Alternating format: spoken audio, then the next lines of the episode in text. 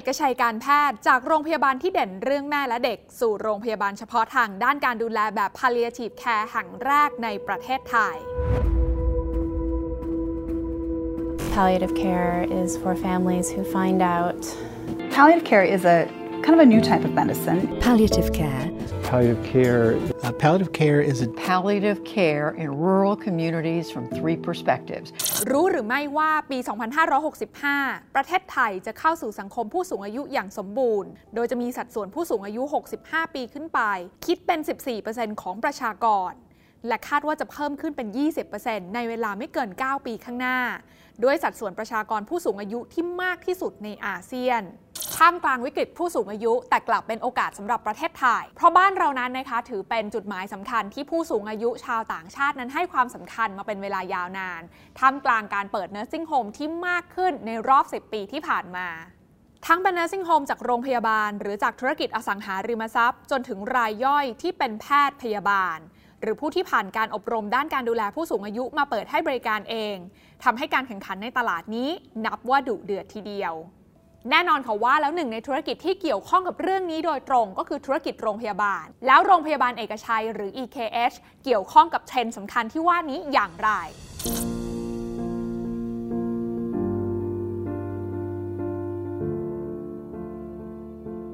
โรงพยาบาลเอกชัยเป็นโรงพยาบาลเอกชนขนาดกลาง เปิดให้บริการในจังหวัดสมุทรสาครมาตั้งแต่ปี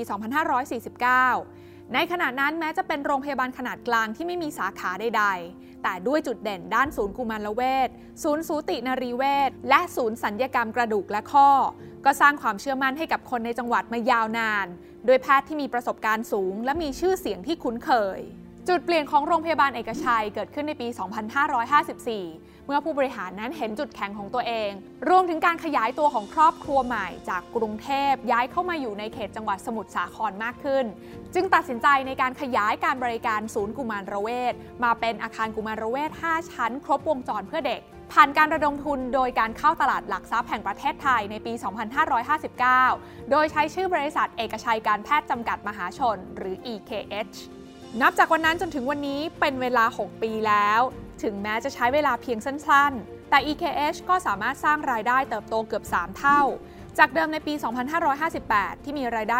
441 ล้านบาท มาในปี 2564 ที่มีรายได้ 1,201 ล้านบาท สะท้อนให้เห็นถึงการมองภาพธุรกิจ และการเติบโตของธุรกิจได้อย่างดี ทีนี้เราลองมาดูกันค่ะว่า แล้วที่ผ่านมา EKH ขยายการบริการออกไปในรูปแบบไหนกันบ้าง ปี 2559 EKH สร้างอาคารกุมารเวช5ชั้น พร้อมปรับปรุงอาคารบริการเดิม ให้มีความทันสมัยมากขึ้น ปี 2560 ตั้งบริษัทย่อย บริษัทเอกชัยอินเตอร์เนชั่นแนลจำกัด ทุนจดทะเบียน 30 ล้านบาท พร้อมเปิดศูนย์ผู้มีบุตรยาก EKI IVF ภายในโรงพยาบาล เพื่อขยายการให้บริการศูนย์สูตินรีเวช ปี 2561 มีการเพิ่มทุน EKI เป็น 80 ล้านบาท พร้อมเพิ่มพันธมิตรชาวจีน เพื่อเปิดศูนย์ EKI IVF ที่อาคารวรสมบัติถนนพระราม 9 เจาะกลุ่มลูกค้าชาวจีนโดยเฉพาะ ปี 2562 เปิดให้บริการอาคารกุมารเวชที่ให้บริการทั้ง OPD และ IPD โดยแยกคลินิกเด็กป่วย และเด็กสุขภาพดีที่มารับวัคซีนออกจากกัน พร้อมศูนย์พัฒนาการเด็กเพื่อดูแลทางด้านจิตใจ นับเป็นอาคารเฉพาะทางสำหรับเด็กแห่งแรกของจังหวัดสมุทรสาครกันเลยทีเดียว แล้ววิกฤตโควิด -19 ส่งผลต่อ EKH อย่างไรกันบ้าง ก็ต้องยอมรับตรงๆนะคะว่า EKH ได้รับผลกระทบจากโควิด -19 ไปไม่น้อยค่ะ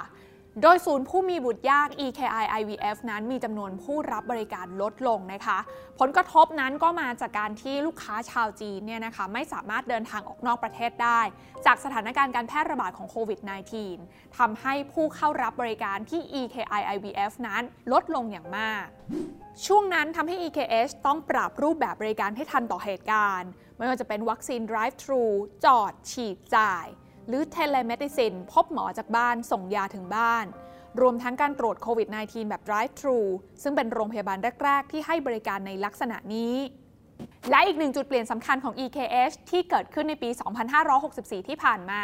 ก็คือการเพิ่มทุนเพื่อจัดตั้งบริษัทเอกชัย Nursing Home หรือว่า EKN พื่อพื่อพัฒนาโรงพยาบาลเฉพาะทางด้าน palliative care หรือการดูแลรักษาแบบประคับประคอง ซึ่งถือว่าเป็นโรงพยาบาลเฉพาะทางแบบนี้แห่งแรกในประเทศไทย ซึ่งก็เพิ่งเปิดตัวกันไปเมื่อต้นเดือนกันยายนที่ผ่านมาค่ะโรงพยาบาลแห่งนี้จะเป็นการนำแนวทางการรักษาแบบ palliative care ที่เริ่มเป็นที่พูดถึงกันมากขึ้นในสังคมปัจจุบัน โดยเฉพาะสังคมที่กำลังก้าวสู่สังคมผู้สูงอายุของประเทศต่างๆ รวมทั้งของไทย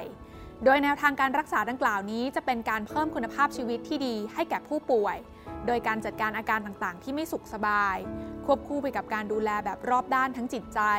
สังคม และจิตวิญญาณ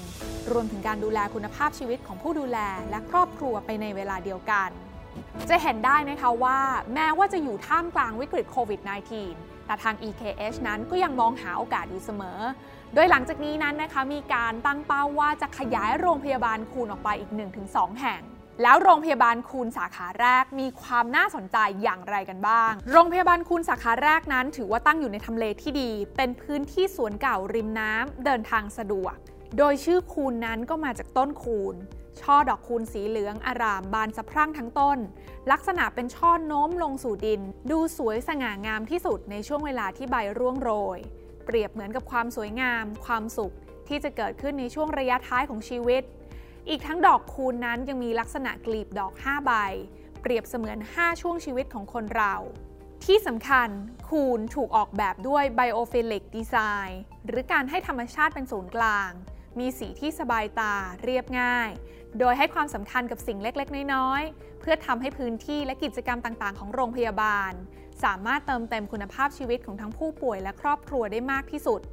โดยมีนักออกแบบประสบการณ์หรือ experience designer มาร่วมในการออกแบบ และที่ลืมไปไม่ได้เลยก็คือทีมสหสาขาวิชาชีพ ที่ให้การดูแลผู้สูงอายุในทุกบริบท ไม่ว่าจะเป็นภาวะของโรคที่ต้องการดูแลโดยแพทย์ สภาพร่างกายที่ต้องการฟื้นฟูด้วยนักกายภาพ หรือสภาพจิตใจที่ต้องการการดูแลโดยนักกิจกรรมบำบัด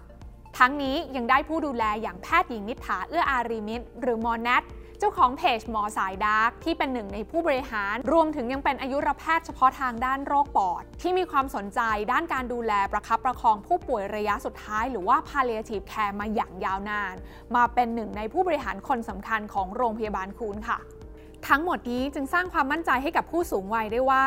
บุคลากรผู้เชี่ยวชาญประสบการณ์ต่างๆ รวมทั้งพันธมิตร จะเป็นเข็มทิศชี้นำเส้นทางการอยู่อาศัยช่วงปลายทางชีวิตที่ดี และมีคุณภาพได้ และโรงพยาบาลคูนก็น่าจะเป็นอีกหนึ่งหมุดหมายสำคัญ ในการผลักดันการเติบโตในเฟสต่อไปของ EKH ด้วยนั่นเอง